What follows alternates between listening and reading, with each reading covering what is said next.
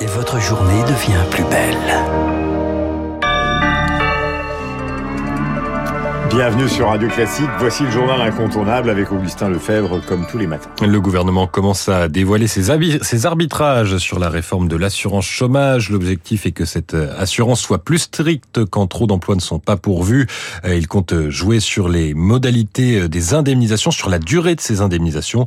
C'est la déclaration politique du matin face aux critiques de la gauche. Le ministre de l'économie Bruno Le Maire justifie la nécessité de cette réforme. Il était interviewé sur France Info. Aujourd'hui, c'est une situation situation incompréhensible dans laquelle vous avez à la fois des entreprises qui sont en pénurie de main d'œuvre et de l'autre des règles d'assurance chômage qui ne bougent pas. Donc je pense qu'il est juste et nécessaire de faire évoluer ces règles de l'assurance chômage de manière souple. L'objectif final, c'est le plein emploi. Les derniers mètres vont être les plus difficiles à atteindre. Et concernant les prix de l'énergie, le journal Le Monde révèle ce matin que l'État va octroyer un prêt à des conditions favorables à l'entreprise Duralex. Elle a dû cesser sa production de verre au début du mois. 15 millions d'euros euh, vont être donc octroyés pour pouvoir reprendre le travail. Les Restos du Cœur lancent aujourd'hui leur nouvelle campagne de récolte de dons. L'association souligne cette année les conséquences de l'inflation qui pousse euh, de plus en plus de familles à choisir entre se nourrir et se chauffer.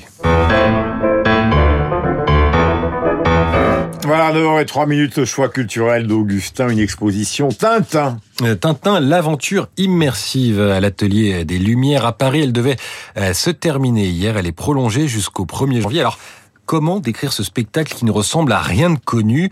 Les planches d'Hergé sont découpées, animées, projetées en très haute définition sur les murs de cette ancienne usine. Les paysages traversés par le héros, ses amis, la Castafiore, ses ennemis, Rastapopoulos, prennent vie dans une valse colorée.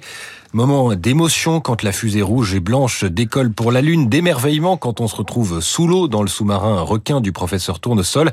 Pas de en tant que tel, mais un cheminement avec un objectif. Jacques de Tarragon, directeur de l'Atelier des Lumières. On a voulu vraiment recréer euh, l'ambiance des BD et au fil d'une BD euh, Tintin, il y a l'introduction, l'intrigue, l'angoisse, le suspense, l'aventure, la joie, les rires.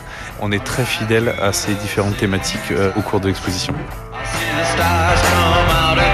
Et c'est assez bluffant. On est accompagné par Iggy Pop, David Bowie ou Bruno, évidemment l'air des bijoux. On se retrouve dans une aventure de Tintin, plus qu'aucun film n'avait réussi à le faire jusqu'ici. Tintin, l'exposition immersive à l'Atelier des Lumières dans le 11e arrondissement de Paris.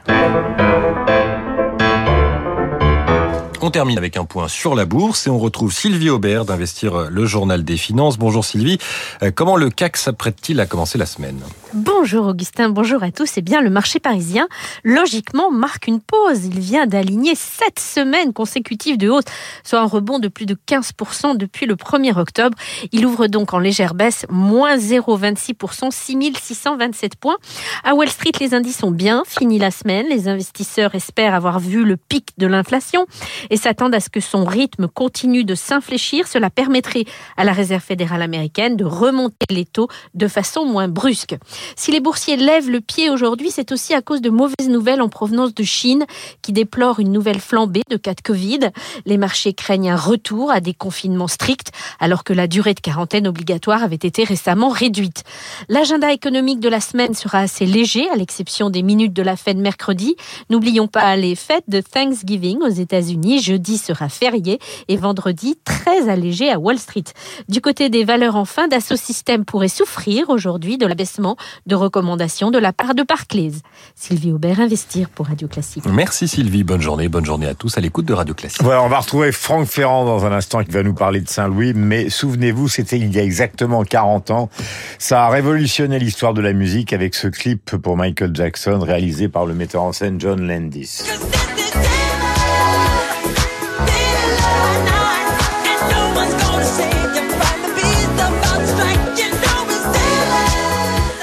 Voilà Quincy Jones euh, à la manœuvre pour les arrangements qui a été, peu de gens le savent, mais un élève de Nadia Boulanger.